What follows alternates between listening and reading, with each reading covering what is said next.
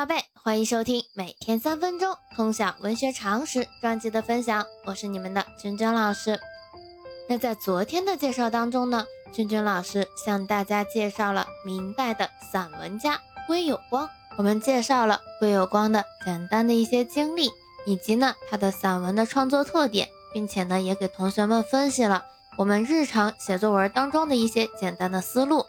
那我们今天呢要向大家介绍的是明代文学家宗涔。那我们现在就开始今天的分享吧。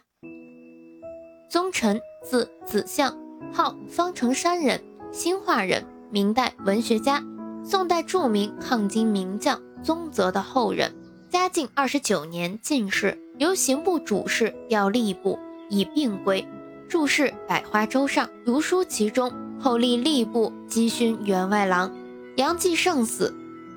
陈父以金为严嵩所恶，初为福建参议，以御倭寇攻升福建提学副使，卒官。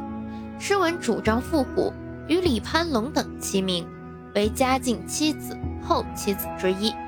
他的创作散文较出色，如《报刘一丈书》有力地抨击了封建官场的腐败，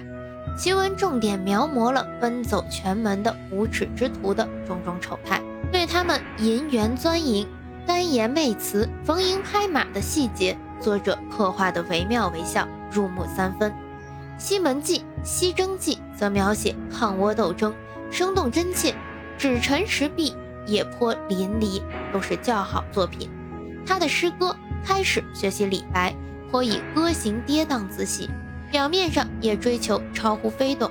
但缺乏李白诗那种特有的豪迈气势和充沛感情，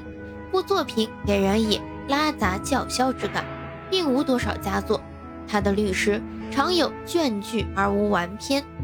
宗涔诗歌无论歌行今体，内容都较单薄，故创作成就不太高。